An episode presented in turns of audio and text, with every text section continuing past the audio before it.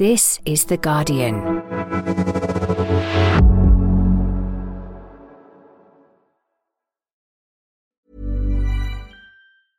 Finding your perfect home was hard, but thanks to Burrow, furnishing it has never been easier. Burrow's easy to assemble modular sofas and sectionals are made from premium, durable materials, including stain and scratch resistant fabrics. So they're not just comfortable and stylish, they're built to last. Plus, every single Burrow order ships free right to your door. Right now, get 15% off your first order at burrow.com slash ACAST. That's 15% off at burrow.com slash ACAST. Tired of ads barging into your favorite news podcasts? Good news. Ad-free listening is available on Amazon Music for all the music plus top podcasts included with your Prime membership. Stay up to date on everything newsworthy by downloading the Amazon Music app for free or go to amazon.com slash news ad free. That's amazon.com slash news ad free to catch up on the latest episodes without the ads.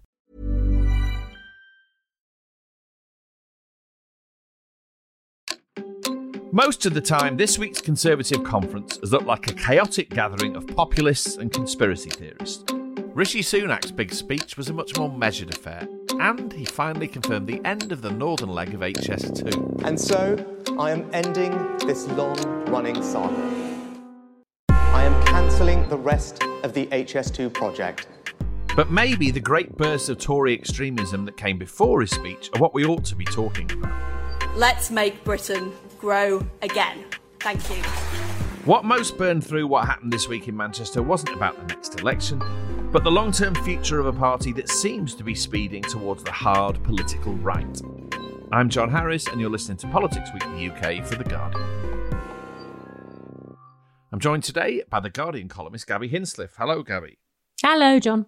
Right, let's talk about Rishi Sunak's speech first of all. Um, to me, it felt like a, a, a somewhat long winded fusion of the kind of populism, shameless populism we've heard over the last three days. It mixed that with the sort of technocratic delivery based politics Rishi Sunak thinks is his personal brand. So it wasn't as out there as Suella Braverman and Liz Truss. But one of the basic messages he wanted people to hear was politics has gone wrong, and there are things that the elite has pushed on you, like HS2 and more and more kids going to university and wokeness, and I am here to avenge those things. I mean, his speech was full of howling contradictions. Political speeches always are. But because this wasn't the Suella Braverman or Lee Anderson version of, of modern conservatism, I suppose there were moments in that speech where I thought this might be convincing. I think it was quite authentically Sunak. That bit they they got right. I think they've kind of caught who he is and kind of bottled it for public consumption, which is, you know, clean living, family man, bit spreadsheety, uh, doesn't like money being wasted, bit nerdy, very keen on maths and people not starting to smoke. You know, they absolutely there's this convincing persona there.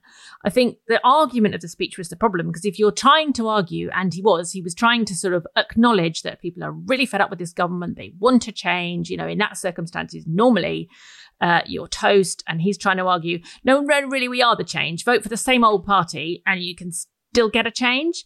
But then failing to articulate what that change is Yeah, and yeah. how it relates to what people are fed up with. I mean, if, if I don't think people are not voting Conservative now because they are outraged that they haven't got around to A level reform in the last 13 years. You know, that is not what people are angry about. So to say, I know you're angry, but I'm not going to talk about why you're angry at all. In fact, I'm not going to mention anything about the last 13 years in power. I'm just going to talk quite a lot about Margaret Thatcher and then about things I'm interested in. you know, Yeah. I'm really interested in maths. You know, that is not you're not listening to or reflecting what people are saying, and that I thought was the problem. Very telling as well, really. Never mind the last 13 years, even the last 13 months, there was very little, almost nothing in this speech of any substance about the cost of living crisis, was there? He didn't, I mean, inflation he talked about, but he didn't really go in any big, visceral, rhetorical way on how much people are suffering. I didn't expect him to go on people are suffering because that, you know, immediately leads to the question, oh, that's your fault. But, you know, you normally you get at least a sort of token. I get that times are hard. I get that people are finding it tough. Let's talk about HS2 and more specifically the cancellation of the Birmingham to Manchester leg of it, which Rishi Sunak says will free up billions and billions of pounds to spend on transport projects across the Midlands and North. This is what he said in his speech. HS2 is the ultimate example of the old consensus. The result is a project whose costs have more than doubled which has been repeatedly delayed, and it is not scheduled to reach here in Manchester for almost two decades, and for which the economic case has massively been weakened with the changes to business travel post COVID. I say to those who backed the project in the first place, the facts have changed. And the right thing to do when the facts change is to have the courage to change direction. Now, Gaby, as we both know, some Conservatives, Andy Street, the Conservative Mayor of the West Midlands, is a good example, and also people uh, elsewhere in politics, like Andy Burnham, the Mayor of Greater Manchester, uh, have greeted that cancellation, which has been sort of bubbling through all week in terms of speculation, with great howls of pain, which are understandable. But in terms of politics, I don't know. I heard what he said there the idea that I'm cancelling this big white elephant and I'm going to spend the money on much more effective stuff that you're really going to feel the benefit of. Pretty effective, I thought. I think they've found a way of packaging it that if you're listening to it sat at, on the six o'clock news, sat at home in Doncaster, you know, you can see the logic of what he's saying, which is we were spending billions on this. It's not really delivering value for money. We can do it. We can do it better now. If you were sort of, if you were Andy Street or if you were Andy Burnham or if you were David Cameron or if you were all the other people who are against it, you would say you don't get the same economic bang for buck by doing little bits of improvement in piecemeal all over the country that you do from linking up three major cities and, and you know making that a sort of total transformation of your economic strategy so it's not the same thing that you're getting for the money but it gives MPs all over the country in Conservative seats something to put on their election leaflets. There's going to be a bypass in Blyth, what do you do? Yeah. You know, great. I'm coming into an election. I can see the logic of that. I, what I didn't hear and what I think we'll have to really watch for in the autumn statement is time frames on any of this because perish the thought that anyone would do something so cynical as to cancel a really expensive project pocket the money from that for a couple of years so that you can give some of it away at the election and then spend it like quite a long way down the line on all these things that have now been promised. There are elements of it that are worse than that. It's not just about wait and let's see if the if the money materializes, these things actually get done. Some of them were meant to have been done ages ago. So mm. when he talked about upgrading the train line between Manchester and Hull, as I understand it, that's been kicking around for about a decade, and people's expectations have been ratcheted up, and then they've come back down again. You know, so to return to it, you know, almost feels like adding insult to injury, really. Some of these are going to be very familiar, put it that way. They're things that were supposed to be already happening and or had been parked and are now going to be unparked, things like that. So I think probably in terms of how that was presented and how that at least they've got a case they can sell now. You know, they've been through the worst of the criticism, the worst of the objections probably that can be thrown at them, and they've got a plausible story to tell about it, I would say. Yeah. You know, and, and, people who thought it was an awful decision will continue to think it's an awful decision, but I don't think it's necessarily gonna, you know, it's not gonna make a huge difference compared to where, where they already are in the polls. It's, it's one of those both things can be true examples, isn't it? Which politics is often full of, in the sense that what this will result on is absolutely ludicrous, which is a high speed train built to go at 200 miles an hour. Once it gets to Birmingham, slowing down to seven, 70 or 80 and then crawling its way to Manchester. I mean, it was comical. He kept, he did, kept saying, and there's more, and there's more. When he was reeling off this great list of future transport projects, it was, it was a bit like him trying to be Boris Johnson. And obviously, he's no Boris Johnson. He can't do it. But when he talked about, oh, you know, upgrading the line between Manchester and Liverpool, building the Midlands Rail Hub, West Midlands Metro, the Leeds Tram, the A1, the A2, the A5, the M6, the Don Valley Line, the Energy Coastline between Carlisle, Workington, and Barrow, on and on it went. That was that was like a like a bad school play about Boris Johnson. I thought. No, I didn't. I didn't have to I didn't really get a Johnson a Johnson vibe from that all week. I suppose what I've been pains me to say it, but all week I've been noticing I wouldn't say I miss Boris Johnson. I don't think I would ever say I miss Boris Johnson. But you do notice, you know, where he was on net zero, where he was on, you know, gay rights, which government's totally, you know, turned turned 60 degrees on really in in two years, where he was on spending public money. You know, it's it's very different than the current climate in number 10. The big frame, or the attempted big frame for this speech, was this idea that politics went wrong 30 years ago and belatedly he's come along to put it right.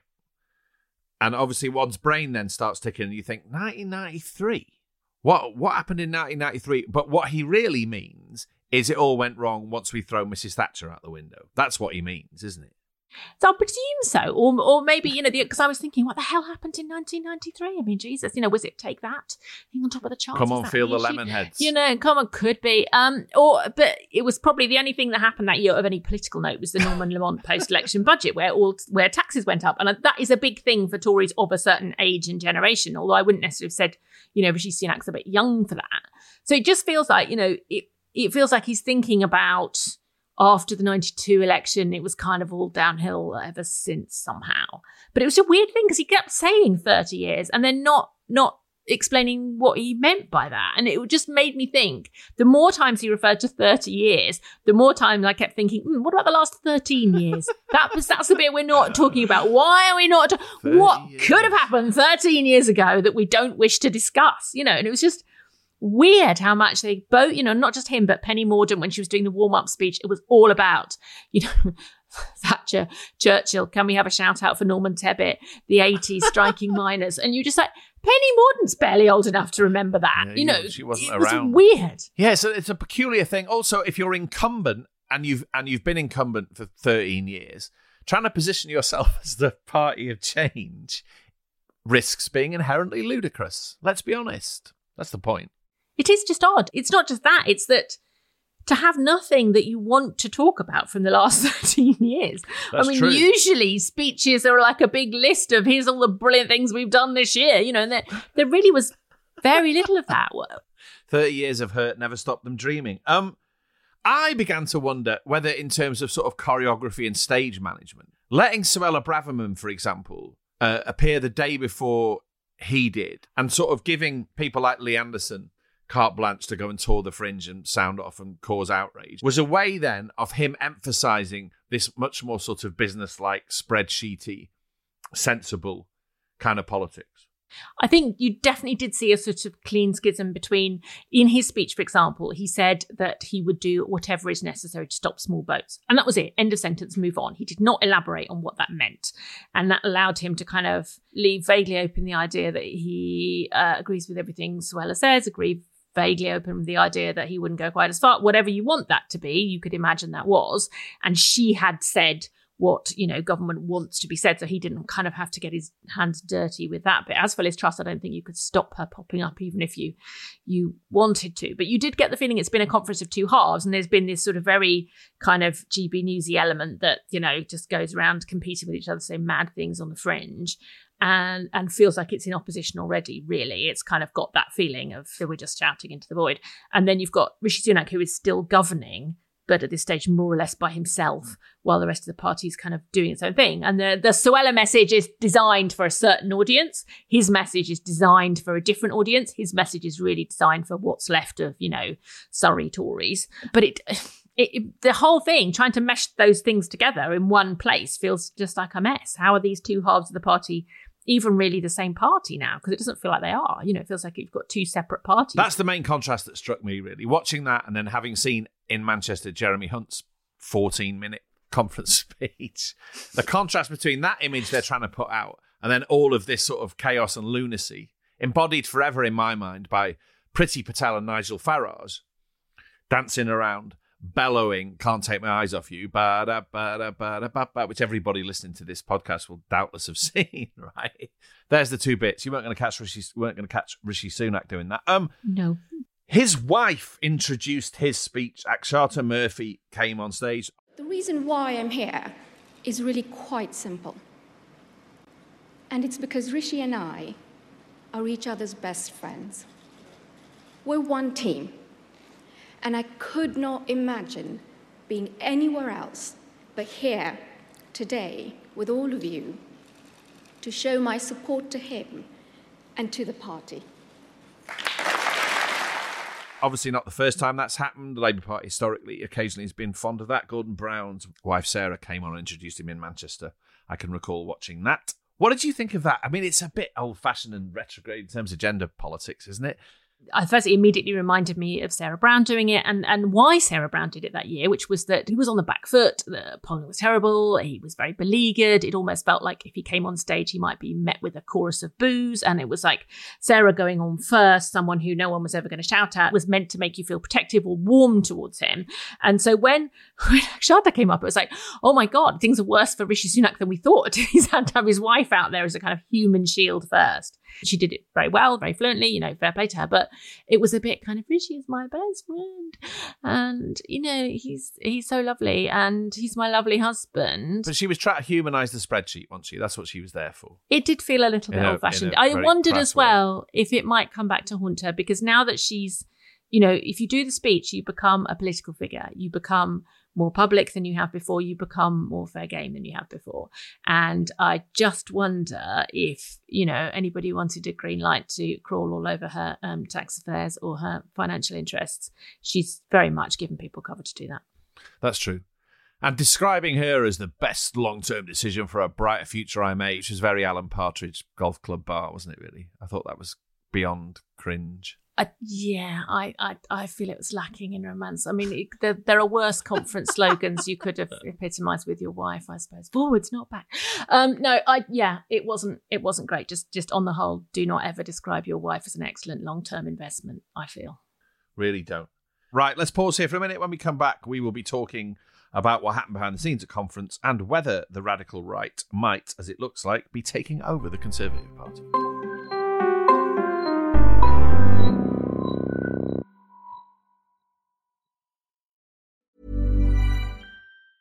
Tired of ads barging into your favorite news podcasts? Good news. Ad-free listening is available on Amazon Music for all the music plus top podcasts included with your Prime membership. Stay up to date on everything newsworthy by downloading the Amazon Music app for free or go to amazon.com slash news ad free.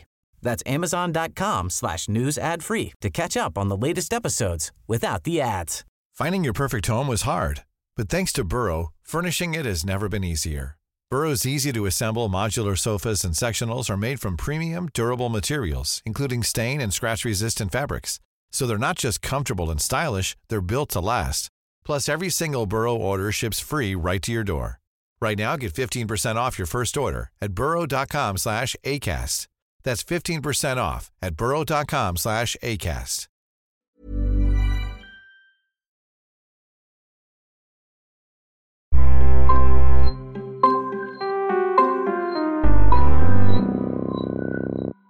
Welcome back. I went to my first party conference a long, long time ago in 1986 when I was 16. I wasn't a journalist, it was the Labour Party conference. I've been going to Conservative Party conferences, I think, for 16 or 17 years. Part timer.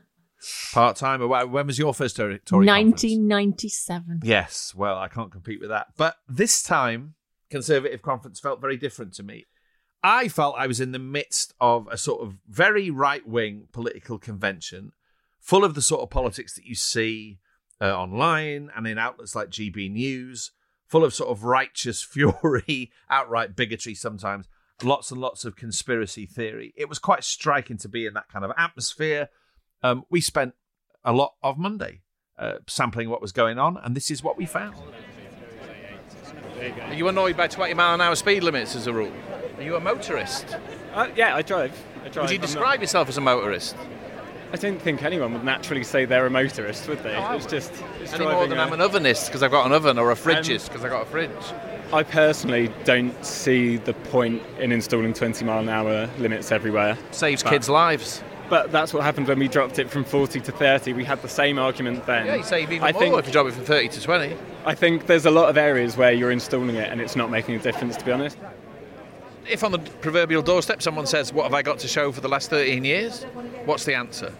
Um, we've recovered very quickly from the pandemic. A lot of countries are not in the same economic position that we are. Our infrastructure is actually not as bad as people make it out to be. Like we are, we're growing in the north. Oh, yeah, I thought you were cancelling HS2 in the north. Well, the north for me is like Newcastle, so HS2 does not affect us up there.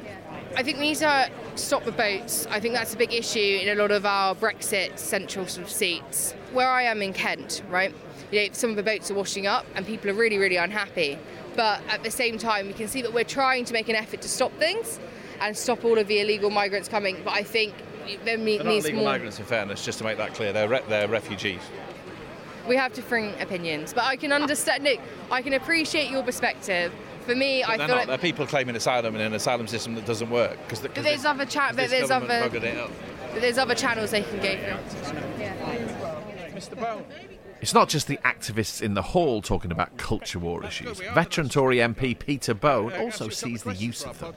What they've got to do, the top, the leadership, have got to announce a whole raft of policies that will take us into the general election. And actually, maybe the changes to not the targets to net zero, but how we're going to get there has helped us.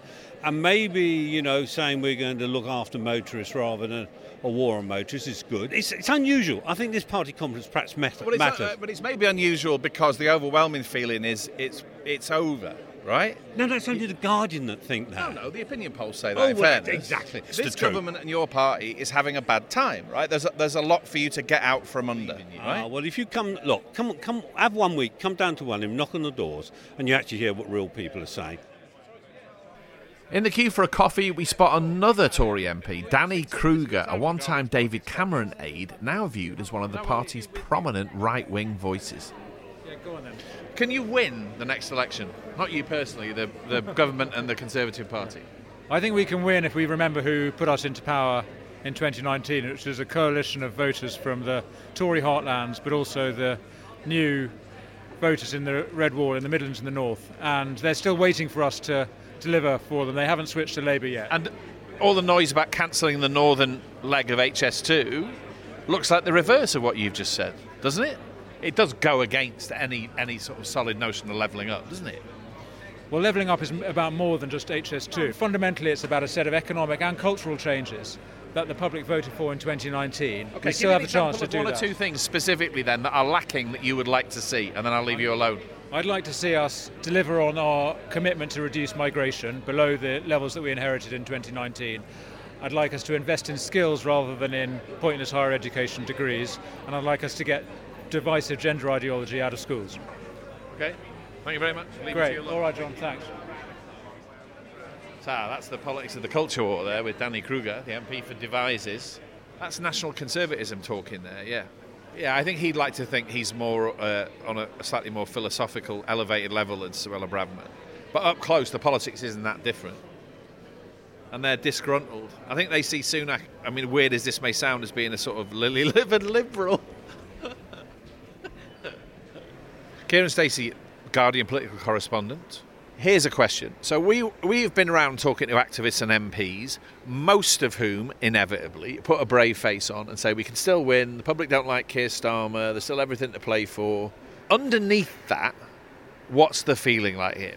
Yeah, well, let, let's look around us. I mean, we're, we're in the middle of the conference venue, we're amid all the stalls, and there's almost no one around.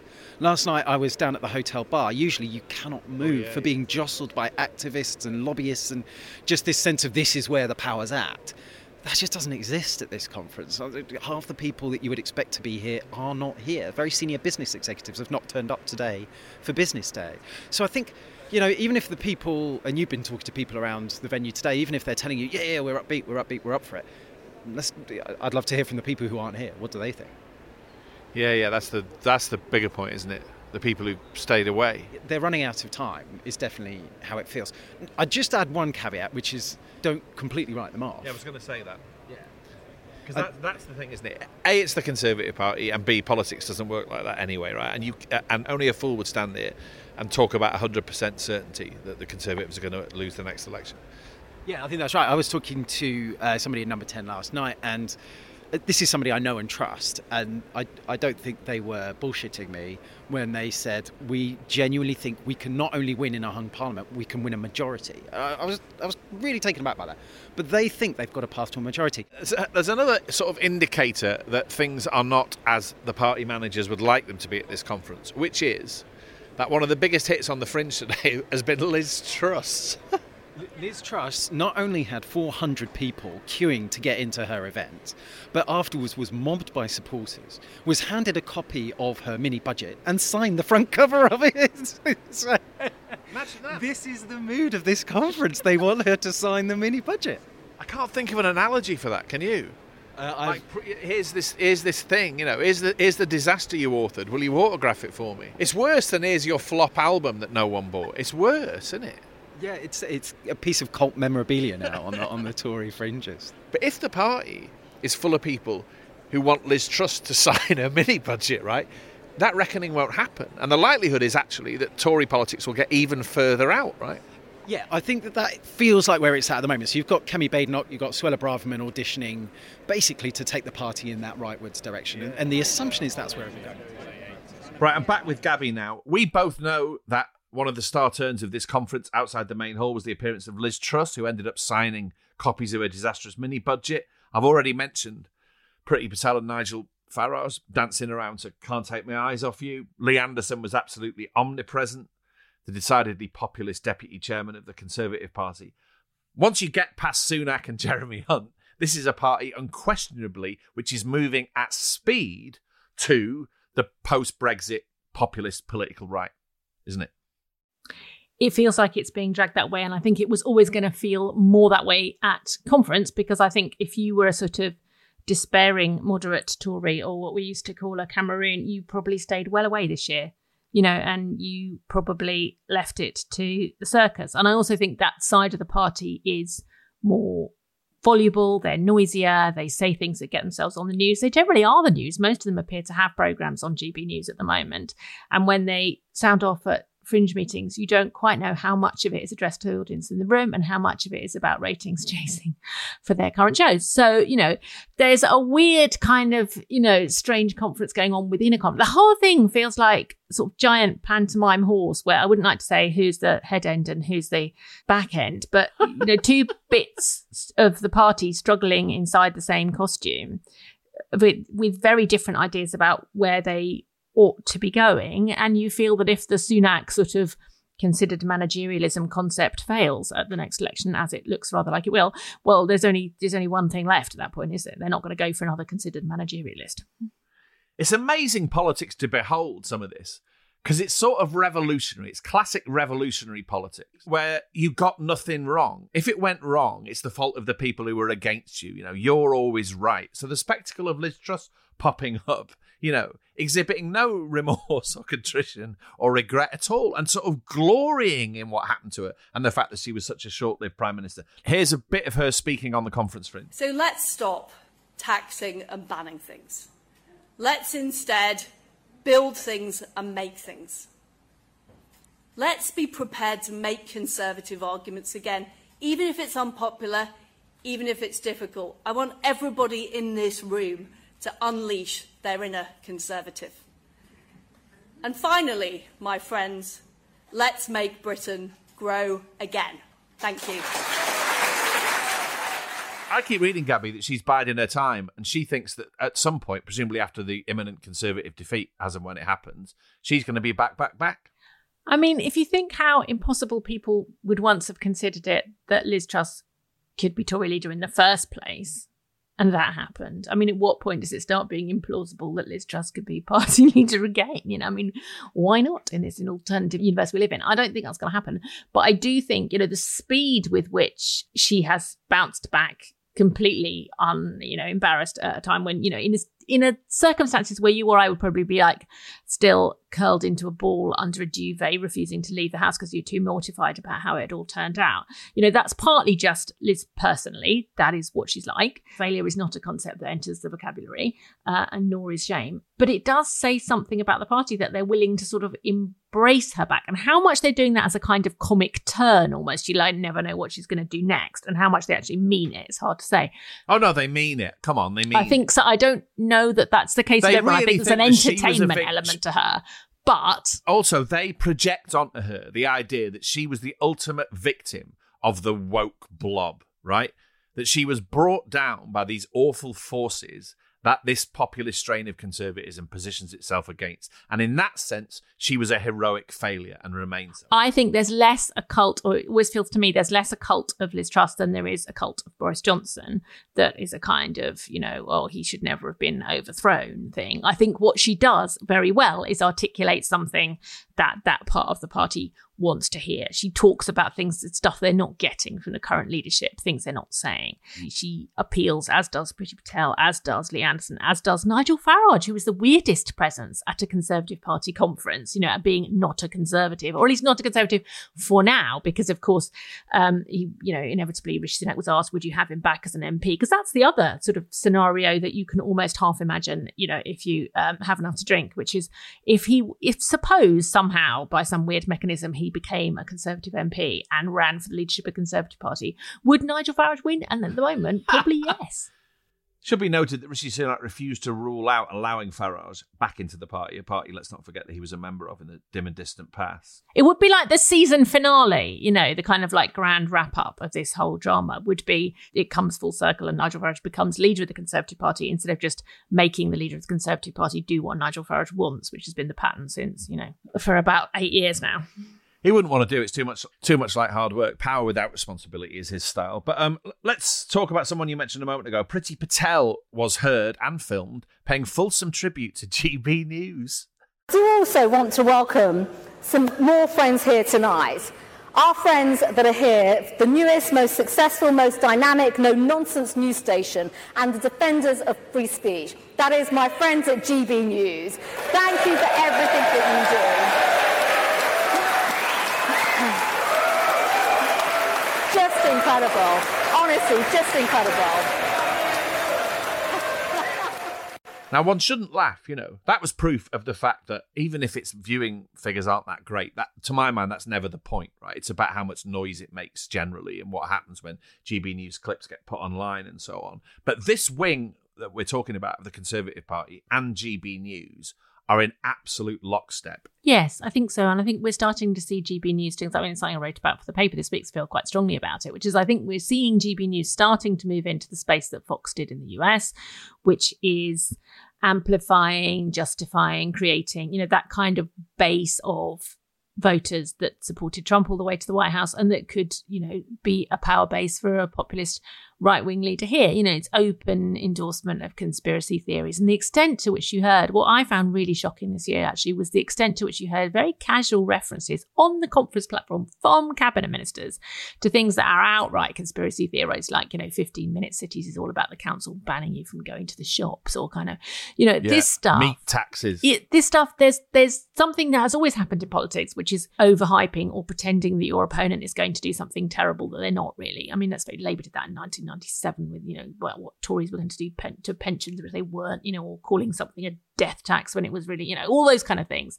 That's happened in politics before, but this kind of justifying and legitimizing really quite weird, flaky, fringe things. You know, the entire conference sounded at times like it had, you know, like a teenager that had spent too much time on YouTube. And you just think, this is weird. I agree. The only danger with characterizing it like that is it means you sometimes sort of overlook how dangerous. It's very dangerous. It's incredibly dangerous. It's a form of radicalizing the electorate. So there's the stuff about meat taxes and seven bins and 15 minute cities and all of that. But the most chilling thing I heard all week was Suella Braverman talking about a hurricane of immigration. Because we're we're beyond conservatism there, even in the in the awful form of Enoch Powell. That's BNP stuff, is what. And that- she had foreshadowed it earlier. You know, she'd foreshadowed it with that speech in Washington, where I think, you know, when she started talking about immigration diluting the culture, you know, that that very much feels like the kind of language that we've heard yeah, in the US. You know, there's hints here at sort of replacement theory, all that kind of sort of really dangerous stuff and stuff that would have been shocking 10 years ago, you know, which we talked about last week on the program. And you just, all of those things together add up to something that isn't funny. Um, however, sort of ridiculous it looks from the outside and feels increasingly like the future of the party in defeat. Because what defeated parties do, you know, we've seen it often enough by now, they don't generally respond to cataclysmic defeat by going, oh, well, you know, that's pulled us up short. I see what we've got wrong now. They generally double down or, you know, persevere with whatever it was that turned the electorate off them in the first place. And it takes them usually two defeats to work out that maybe that's not the answer. So you can very easily see the Conservative Party concluding if it loses next time that it's because they weren't tough enough on immigration. They didn't, you know, they didn't cut taxes enough. They weren't right wing enough. They weren't, you know, populist enough and doubling down on all that. Yeah, and what it means sort of out in the real world some of that stuff is terrifying. Because when I heard Suella Braverman, I mean, Suella Braverman's been banging this drum. I mean, she's banging it for a long time, but banging it very loudly for, as you say, for sort of two or three weeks. You know, this was obviously a premeditated sort of media blitz on Suella Braverman's part.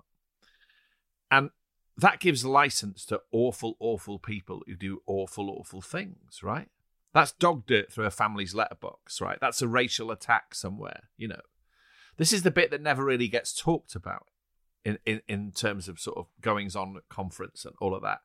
But that's what sprang to mind when I heard her talking in those terms. And it lowers the threshold of what's acceptable to say in public life. It lowers the threshold of what's Yeah. accepted to say online. It lowers the threshold of what's accepted to say to someone in the street. It lowers, you know, it makes things permissible and legitimate that government would no doubt condemn if they happened. But, you know, it paves the way for all of that. And to hear it from someone who is, you know, in a position of such power and seniority makes it okay for absolutely anyone else. And it's quite, I do find it scary. And I think the scariest thing this week has been the sensation that there's not much now that people won't say, and there's not much now that people feel inhibited about jumping on the bandwagon of and and that is Yeah. quite you know it's, it's breaks off time Yeah.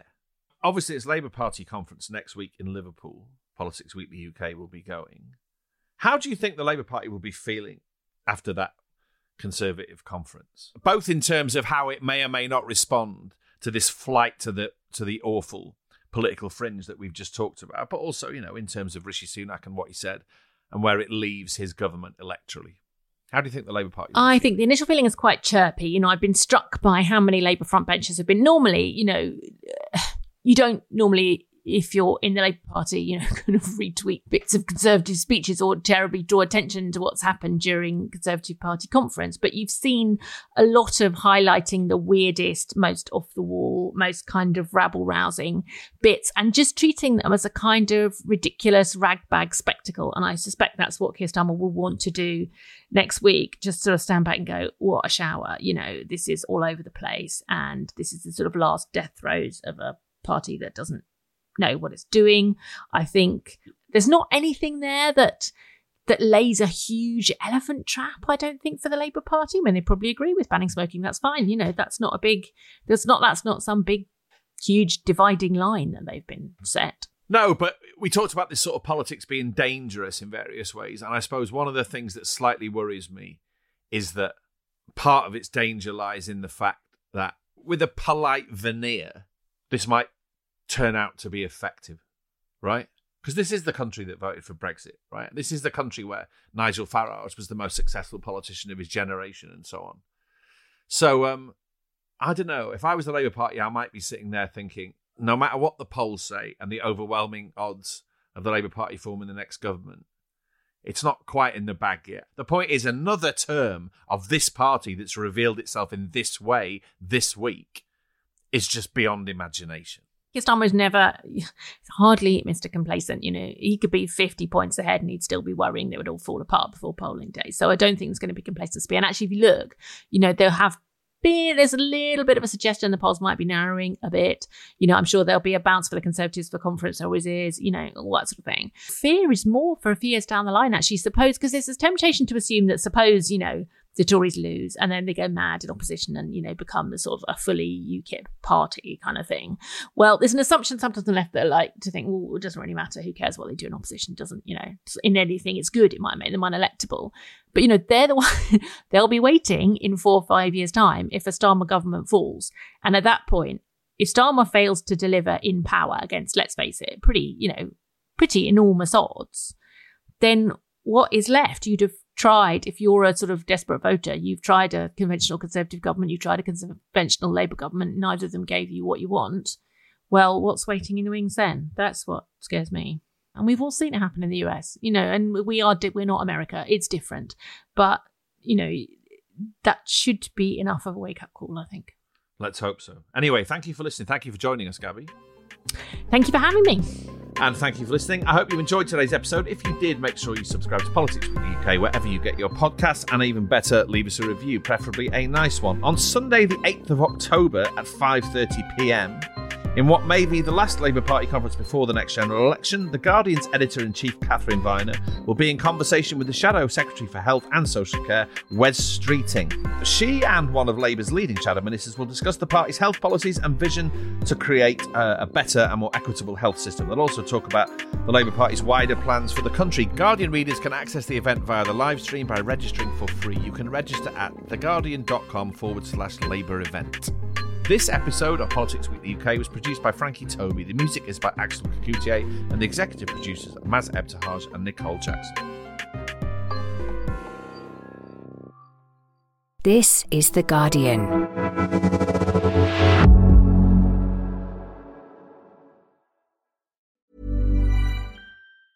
Tired of ads barging into your favorite news podcasts?